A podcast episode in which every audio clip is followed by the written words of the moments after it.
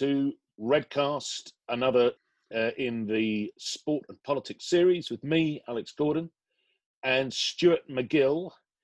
Uh, in this series of podcasts, we're talking to guests about the sporting love of their lives. Uh, we're talking with sports fans, obsessives, players, writers, commentators about the underlying dynamics that drive their sport why do sports fans identify so strongly with a club, a team, a player, which is after all a multi-million or nowadays multi-billion pound operation owned lock, stock and barrel by corporate interests in hot to the banks, media moguls and organised crime. What is it about their sport that gives meaning to the lives of so many people and why? Uh, so we're really pleased today uh, to be talking about uh, how sport is politics by other means, and this is reflected nowhere more clearly than in the episode we're about to discuss the history of the famous, the notorious Bodyline Tour, uh, England's cricket tour of Australia in the winter of 1932 to 33.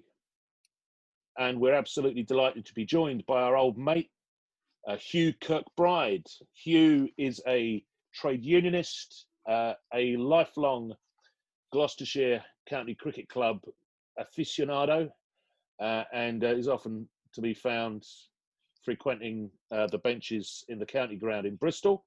Uh, he's also a man of culture, and we're here to discuss with him the important political history and the political consequences uh, of that test tour, which the MCC side made to Australia. So this is Redcast, and uh, first question I'm just going to uh, put straight out there to Hugh Kirkbride uh, is Hugh, can you just uh, explain for us the background to this tour? 1931, uh, 32 is obviously a period of crisis in world capitalist history. It's just after the Wall Street crash, and we'll come on to the economic consequences of the crash uh, for the economies of Britain and Australia uh, and the British Empire uh, later on. But can you just talk to us about the background, the cricketing background to the tour itself, why it had become uh, such a sharp rivalry? England and Australia were the first uh, Test cricket nations. Uh, the first Test match was in Melbourne in 1877. And I say that between 1877 and 1900, uh, it was a very early form of cricket. There were poor pitches, uh, low scores. There were one or two people who stood out, like W.G. Grace, but the standard of cricket wasn't really as we know it uh, today from 1900 up until the First World War, there's what's known in cricket as the Golden Age, where pitches improved uh, considerably. That led to great leaps forward in techniques. Um, many of the uh, cricketing shots that uh, in the MCC handbook uh, were developed at that time, uh, cuts and glances and so on. And there were great leaps ahead in bowling techniques, the development of swing bowling, of googly bowling, of uh, learning to bowl cutters and so on. So there were great uh, leaps forward there. After the First World War, um, there was uh, some very fast bowlers around, which occasionally happened in the golden age, but uh, not much more than one a team.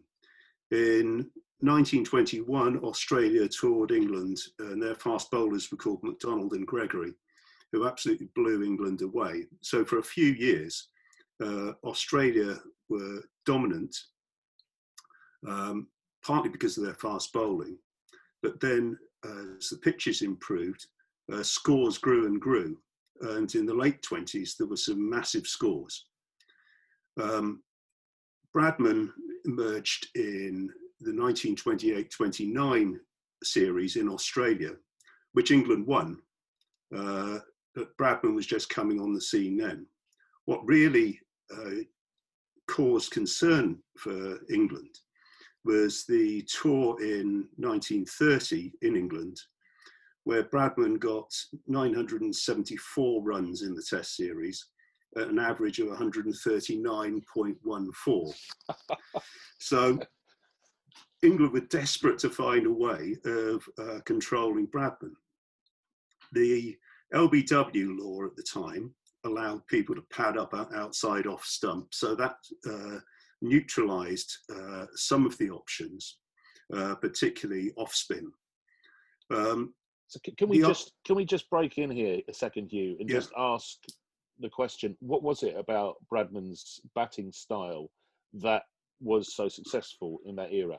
What what was his what was his strength, and why was he why were the English bowlers unable to to find him out in that in that 1929 1930 uh, period? He, he had quite a flexible technique. He was very quick on his feet. He played the ball very late. Um, so he wasn't uh, a predominantly forward or back batsman, as batsmen have been up until that time. Uh, it was very adaptable to the wickets. Bradman said uh, much later that Tendulkar was the closest thing that he'd seen to uh, his, his own technique. So he was ahead of his time, really. And there have been very few people who've uh, emulated Bradman. Tendulkar's probably the closest, uh, but Steve Smith in the last couple of years has also been very close. If you look at film of Smith in the last few years and uh, Bradman during the Bodyline series, they batted pretty similarly. I've got to say here, speaking as a, a non-cricket expert, but as a martial artist, uh, a lot martial arts is about your footwork, and Bradman's footwork absolutely extraordinary. The bits I've seen, he got his feet in the right position every time, and he also seemed to have an ability to anticipate what the bowler was going to do. So he got himself in the right position, and then through a great technique. So the guy was extraordinary. Though he didn't like it happen but we'll get onto that a little bit later. The leg theory, as it was called, which became known as bodyline, had been around for a while, but the uh, the breakthrough for, for England was bowling leg theory very fast. So there weren't any restrictions on field positions. So you could put uh, a load of fielders on the leg side. But Larwood was the first one to bowl consistently fast using that sort of uh, approach. And it, he'd used it for Notts for the previous couple of seasons. And Voce, who played for England on the Bodyline tour, was a, another Nottinghamshire bowler. So it had been developed there. Um, Jardine and one or two others had seen Notts doing this, and they thought that it might be the uh, the weapon to use against uh, Australia. Uh, the early part of the tour. It was it was tried against a, a president's team that Bradman was playing playing in, and so they concluded that Bradman jumped about more than he did normally, and so uh, they went with that in the tests. And of course, uh, it's, it's I mean it's, it's obvious it's obvious to anyone who knows anything about cricket, but it's worth just saying that what exactly was the protection that these batsmen had? Uh, they had a, a pair of pads and a box and a bat that was uh, the the level of it. There's no such thing as thigh pads. There's uh, gloves, but they're effectively uh, not. They don't offer the protection uh, that cricket gloves would offer uh, today, uh, and clearly there's no head protection or chest protection at all. So we're talking about what sort of speeds is Larwood generating? Do we know what sort of speed he was generating with the ball? People reckon he was about 90 miles an hour at his best and and this is on uh, and this is you're saying this is on pretty good wickets, or is it going to be on variable wickets, uh, bowling in uh, bowling in a tour?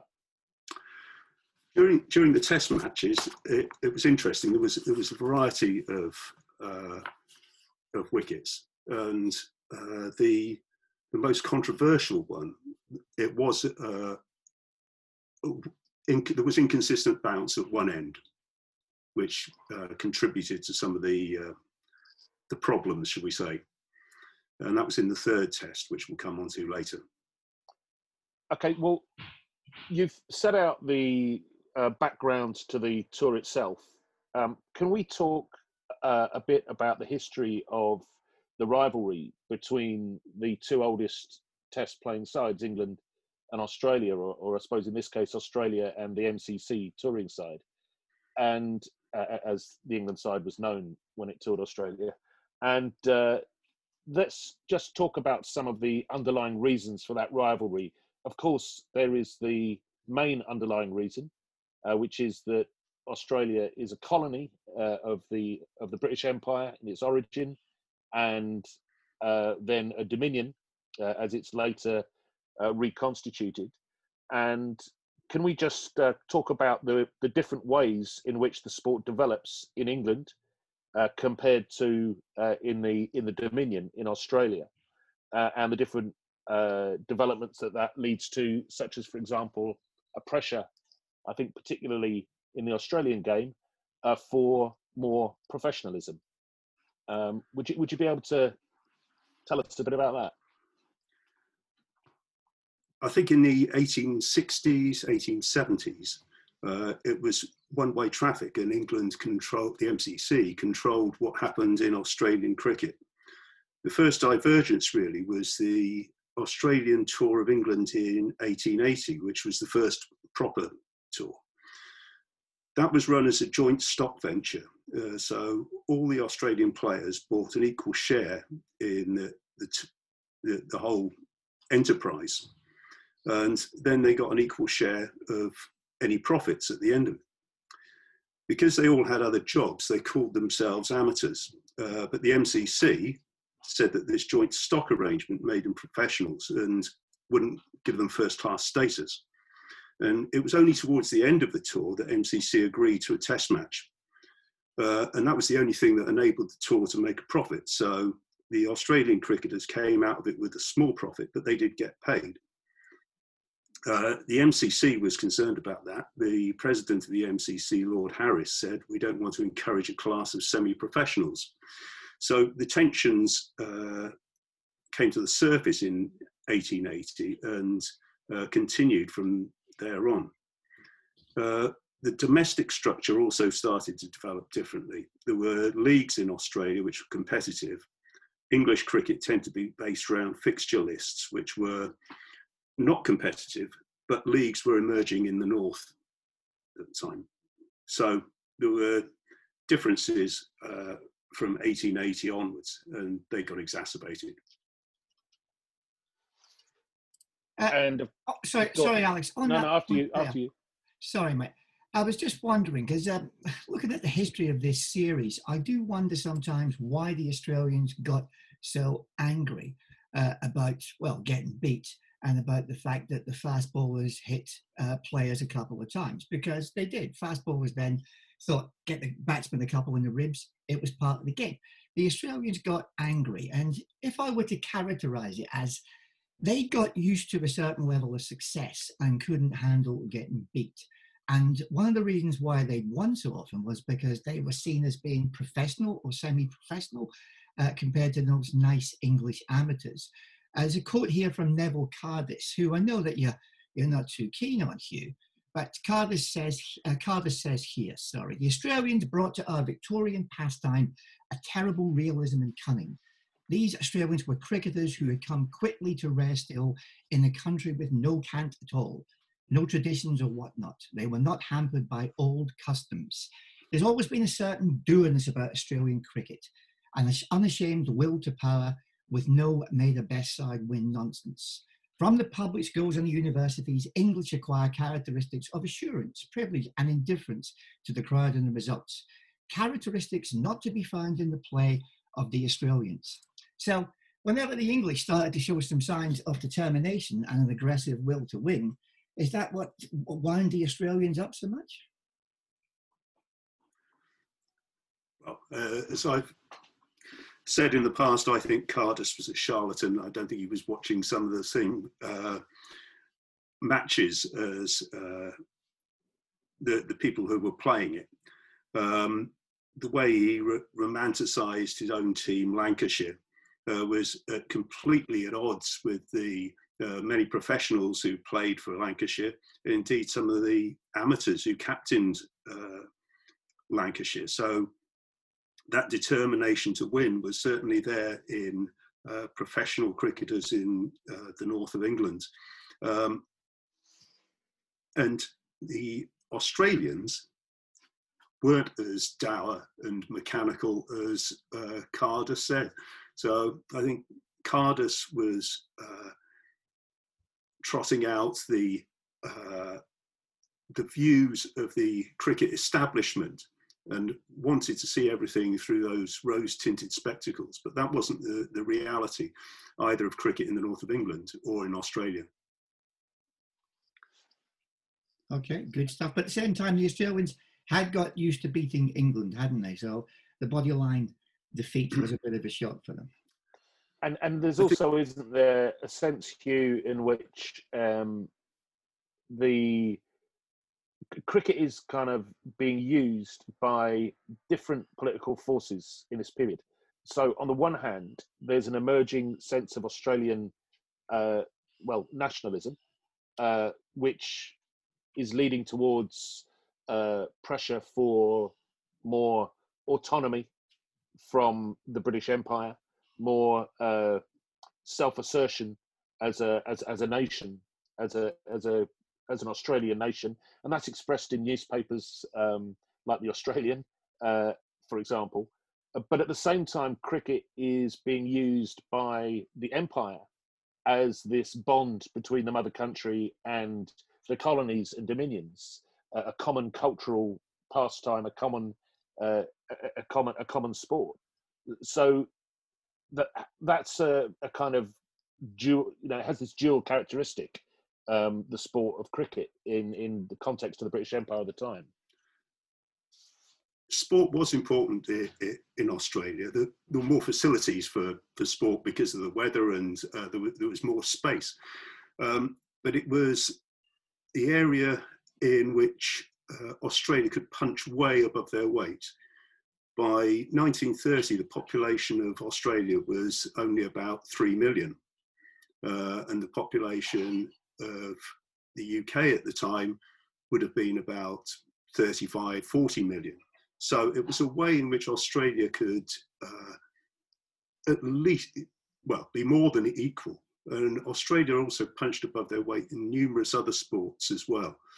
Um, if you look at their performance in athletics at the time, in swimming, in tennis, uh, Aus- Australia punched massively above their above their weight, and so that meant that sport became even more important in uh, the the Australian mind, and cricket was foremost amongst those sports. Could we talk about the actual events of the Bodyline tour?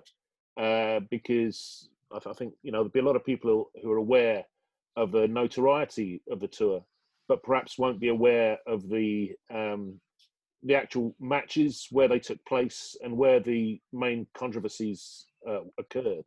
So, do you want to just give us a sort of potted history of the tour itself? The first test uh, started on the 2nd of December 1932 and uh, the subsequent tests were played after Christmas in 1933. Uh, Bradman missed the first test, which was uh, at Sydney, uh, but England went ahead with their plans for to use bodyline anyway. Was that and, due to an, an injury to, to Bradman? What was the reason for the for him missing the test? Well, uh, it was said to be illness. Um, some said it was nervous exhaustion. Some said it was a contractual dispute about his uh, uh,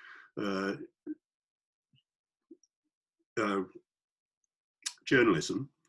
Um, so it's not clear, but the official so the explanation is illness.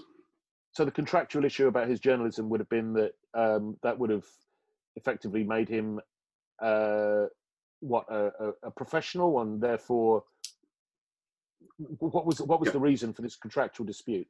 The the rules applied by the Australian Cricket Board were that if you were pursuing your primary uh, occupation, you could continue to do it. So Fingleton, who was a journalist and was actually paid full time by a, a newspaper and, continue, and wrote about other things, was allowed to continue to be a journalist. Bradman, uh, for a couple of papers, only wrote about cricket, and it wasn't seen as his primary occupation. So there were disputes going back to 1928-29, where Bradman missed a test because of this argument about whether he was a, a journalist or not. And that was still bubbling along in 1932-33. So in the first test, England went in all guns blazing, using bodyline. Uh, Larwood and Voce took nine of the first innings wickets. Um, Australia uh, were only saved by an absolutely brilliant 187 by McCabe. Uh, England then piled on enormous number of runs, 524 in their first innings. And England almost won by an innings. They had to come back on uh, the fifth day for one, one, more over just to get the one run needed. So England uh, started as they should have done, which, which is to hit the opposition really hard right from the off and went one up. So that set the set the tone and England were definitely on the front foot and Australia were shaken by the use of bodyline in that game. Um, in the second test, which was Melbourne, uh, England got a bit cocky about this, left out uh, their spinner and bowled four fast bowlers, which had never been done in a test match before. Um, but the, the wicket was slow and low, which completely neutralised uh, bodyline. So after a few overs, uh, Larwood gave up bowling bodyline and the others didn't bother either. So Australia won that game quite comfortably. And it was in the third test at uh, Adelaide that the controversy about bodyline really uh, erupted. So Bradman had come back for the second and all the subsequent tests. Um, so at Adelaide, there was inconsistent bounce from uh, one end, and that's what led to a couple of the Australian players, Woodfull, who's the captain, and Oldfield, uh, being hit. But they weren't hit whilst uh, Bodyline was being bowled. Um, there was Oldfield uh, was injured because he got a top edge. Um, Woodfull got in, injured because the ball uh, jumped up off a length, but it was conventional field with slip fields, fielders at, at, the time. So it was more a case of a poor pitch, but it was this third test that really set the cat among the pigeons in terms of the Australian reaction.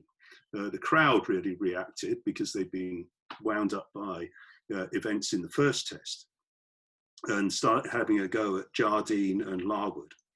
And the, the South African, South Australian uh, cricket administrators uh, felt obliged to do something about it. So there was a lot of fuss in the, the press, a lot of fuss in the crowd, and the South Australian board and effectively the uh, Australian board uh, sort of got bounced into reacting to it. Uh, it was a, uh, the cable that was sent to Lords uh, wasn't a unanimous decision. It was the secretary of uh, South Australia's board, was also the secretary of the Australian board, Jeanes, Alan Jeanes, and it was him and Harry Hodgetts, the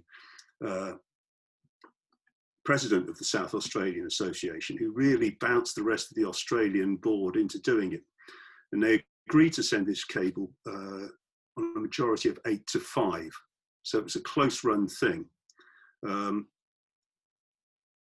and the, the cable, which I think we'll discuss in a bit more detail later, uh, was what really kicked off all the, the, political ramifications. So England won that game uh, easily.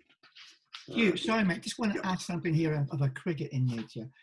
Uh, did the crowd, the Adelaide crowd, who were known to be relatively docile compared to those in Sydney and Melbourne, was it something to do with the way Jardine set the field for Woodfull immediately after his injury. Was it that that kicked the whole anger off? Yeah. Um, Woodfull was injured on the last ball of an over. So it was then a maiden from the other uh, from the other end. So Woodfull was still on strike uh, at Larwood's next over. And then I think Jardine really wanted to wind the crowd up. Um, on the previous tour, Jardine had had a record of deliberately winding things up. So Jardine knew he was going to get a reaction, but he thought it would work in his favour. Um, and it did make the Australians uncomfortable, and, and it led to uh, the notorious cable. So in a way, Jardine got what he wanted out, out, out of that. So he, he was deliberately provocative, and, and he did that several times dur- during the tour. And was that was that the same occasion that one of the uh, MCC players, one of the England players, uh, refused to move to the leg side field, uh, citing that he believed it was against the spirit or the laws of cricket? Well, th- there are two people who subsequently claimed that they, they wouldn't uh, field in the leg trap. Uh, one of them was Pataudi, uh, who was, was dropped after the second test. Um, but there's plans and pictures showing Pataudi uh, fielding in uh, the leg trap. The other one was uh, Gubby Allen, who said he'd have nothing to do with it. Um, Allen took five catches uh, in the series off Larwood. And the photograph, the films, show that at least two of those were in the leg trap. So both Pataudi and Allen fielded in the leg trap. It was a bit of a post hoc facto rationalisation. Yeah, we'll talk about Gubby Allen a little bit later, probably. He seems like a very dubious character and a massively pompous class warrior liar. Yeah. But, yeah. uh, more on the geezer here. So, Uh, the next test, mate. So uh, the, the, the fourth test match was generally reckoned to be the best game of the uh, the series. Uh, that was at Brisbane. Um, because it was so hot and, and sticky, uh, Bodyline wasn't really bowled very much. Um, it, it was pretty much neutralised by the pitch and the weather. So it was all played pretty conventionally. Um, there was some heroic batting by Eddie Paynter in particular and by Maurice Leyland, uh, two English professionals. And England won the game eventually, but it was a very close game. The fifth game was dominated by spin. Larwood took some wickets uh, in, in the game, but it was Verity in particular, who was uh, Yorkshire's slow left armer, who really won the game for England. Um, only one uh, of England's wickets was taken by a fast bowler, so spin dominated uh, the game.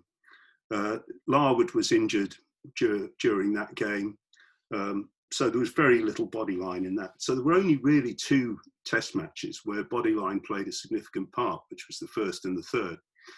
But after the third test match, once uh, the Australian board had cabled the MCC, the cat was out, out of the bag, and uh, it was on the basis of those those two tests, the first and the third, that all the controversy arose. So the cable from the Australian board to the MCC is then uh, becomes public record, uh, but more importantly, it also elicits a response from the MCC, which is characteristically um, arrogant and uh, unflinching.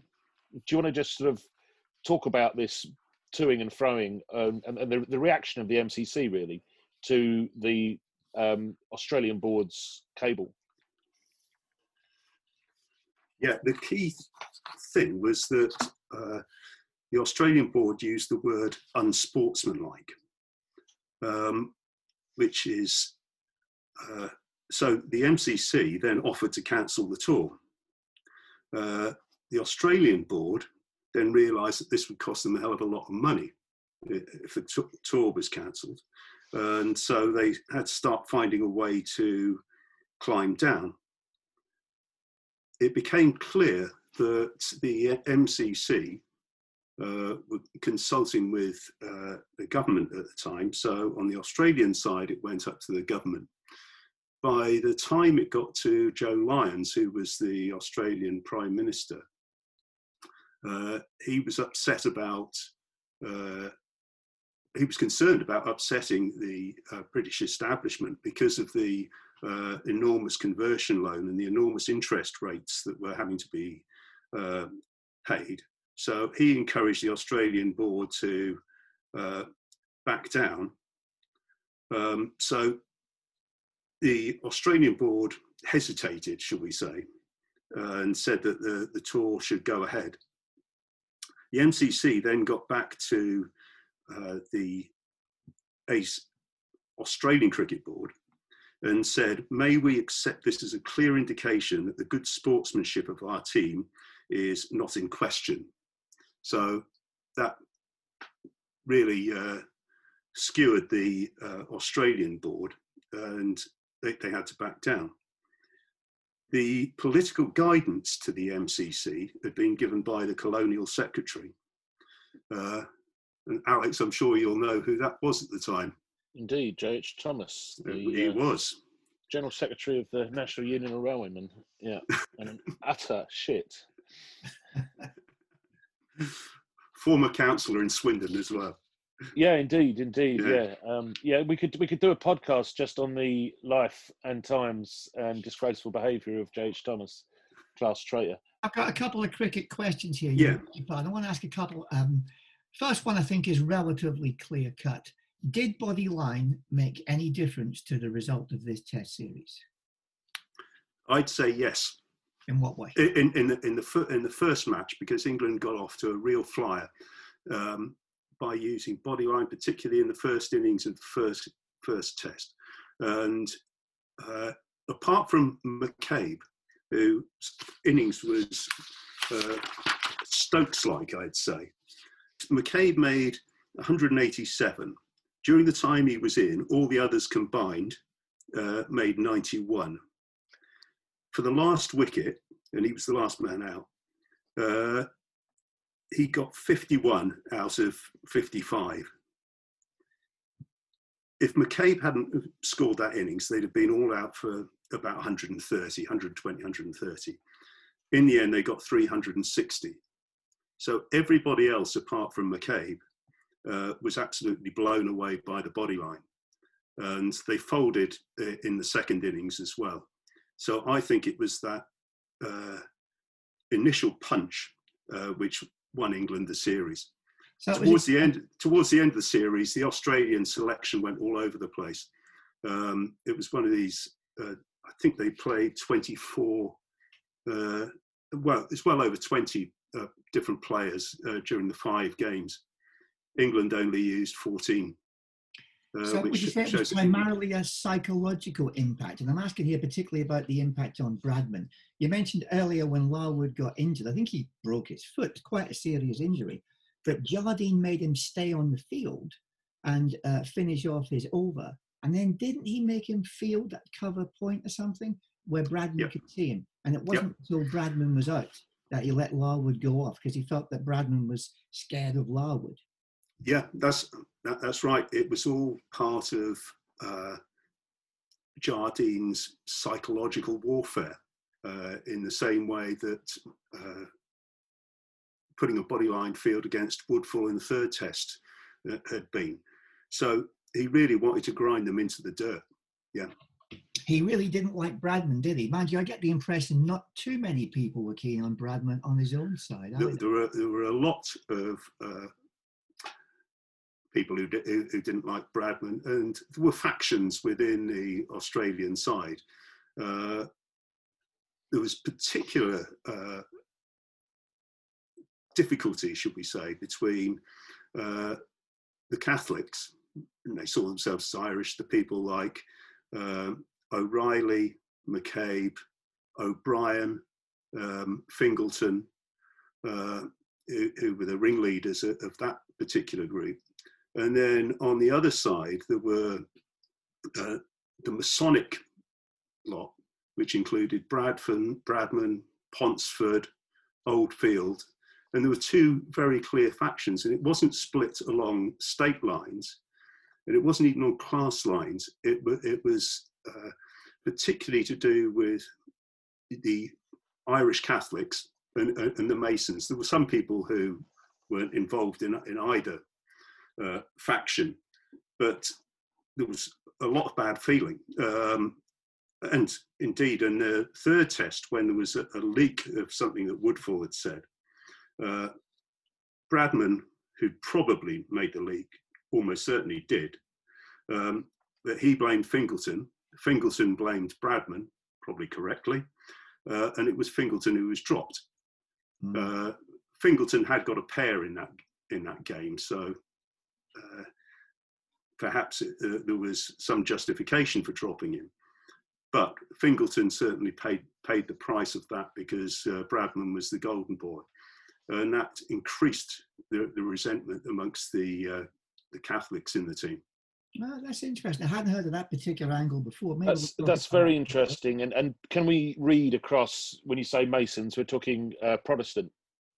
Yes. And what? Yeah. Okay. So it was a, a religious split um, in the Australian side. Well, what what had also happened in, in Australia is that uh, Freemasonry was very big in the trade unions. Um, the plumbers union in well, initially they were different unions in different states, but the plumbers union had always been uh, dominated by uh, Freemasonry. And this goes right into the Australian side. If you look at um, Arthur Mailey, who was a great Australian leg spinner uh, in the 1920s, he was replaced by uh, O'Reilly, really. Um, but Mailey was a proud member of the Plumbers Union and was a Freemason. And this carried on right into the, the 60s. Bill Lawry, who was captain uh, of Australia in the late 70s, was a proud member of the Plumbers Union, kept his tools, kept on paying his subs and so on. But he was a Freemason uh, as well. So this association with plumbing and Freemasonry uh, seems to go throughout Australian cricketing history. That's interesting. I can feel one more podcast about Freemasonry and sport coming on here. Absolutely. yeah. Series. Uh, Hugh, I've got one more um, cricketing question. This was a timeless test in that yeah, they played on until somebody won. Uh, that, of course, forced teams to actually uh, play and go ahead and try and throw some strokes. Had this been a test series like it is now, where there is a time limit, would the result have been different, do you think? I think only there was only one game where the timeless nature really made a difference, and that was uh, the third one, which went on for six days, uh, and that allowed England to pile up 412 in the second innings. So England ended up winning that game by 338 runs, so they probably didn't need that many.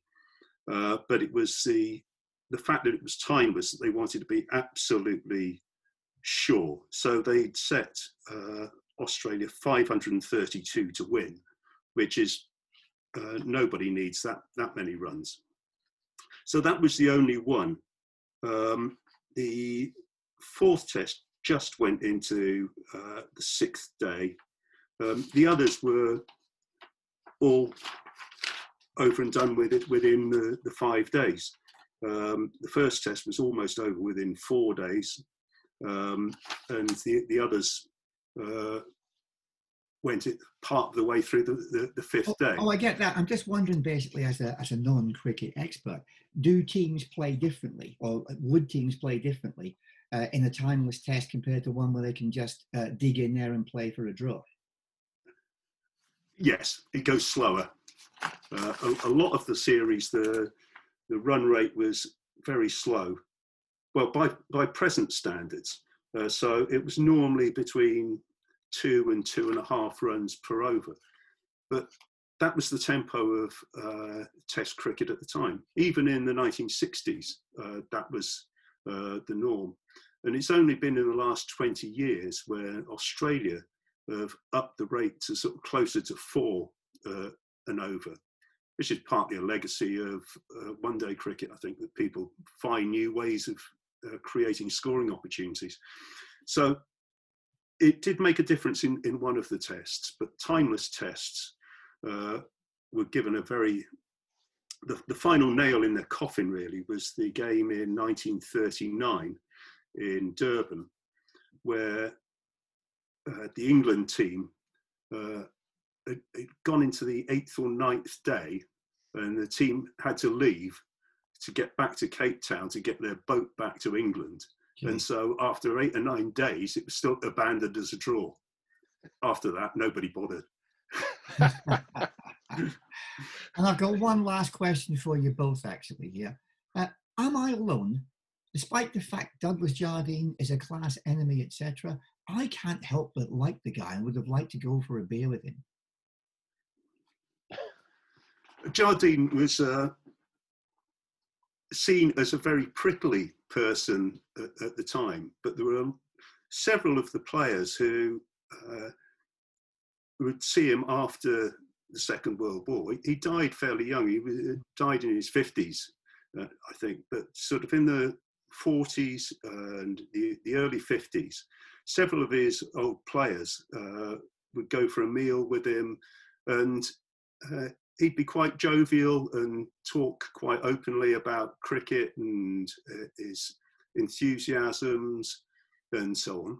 So he was shy to an extent, but he was he did have a sense of humour, um, and he actually liked liked the game. But he was um, a bit uptight about something, so it, it, took a while to get him to relax. And I think as he got older, he, he relaxed more. Was so he was prickly. I mean, okay, given the Australian arrogance about their sporting achievements, anyone who takes on the Australians and wins, I've got a certain sympathy for. And of course, he was very good to Larwood. Larwood really liked the guy and he admired him for his ruthlessness. And uh, they stayed good mates afterwards. So there's a lot of good personal qualities about the guy. The, the, the team uh, were, apart from Allen, uh, were, were, completely behind him. Uh, Sutcliffe, who was the senior professional, so almost vice captain, uh, I'll just read out the quote from Sutcliffe at the end of the tour. His fighting power was a wonderful inspiration to us all. He planned for us, cared for us, he fought for us on that tour, and he was so faithful in everything that he did that we were prepared on our part to do anything we could for him. So, so just uh, remind us what happened to Jardine after the tour. Was he then? Uh, he was he was basically uh, used as a scapegoat by the MCC, was he not? He he continued as England captain in 1933 uh, when West Indies were touring England. Uh, England. The West Indies fast bowlers then used bodyline against England, but I, I, think England England still won the won the series. Uh, it was a very early tour from West Indies, um, so they were very inexperienced side, but they did have a couple of good fast bowlers. Uh, the following winter, 33 34, England toured India and Jardine was still captain there. And uh, England won that game, uh, won that series as well. So Australia were touring in 1934, and that was when Jardine was was dumped um, because they, they, they, wanted to find somebody else because they didn't want another incident with the Australians. So Jardine was sacrificed immediately before the 1934 series. And that brings us to the end of this first part of the podcast. In part two, we'll talk a little bit more about the politics behind the tour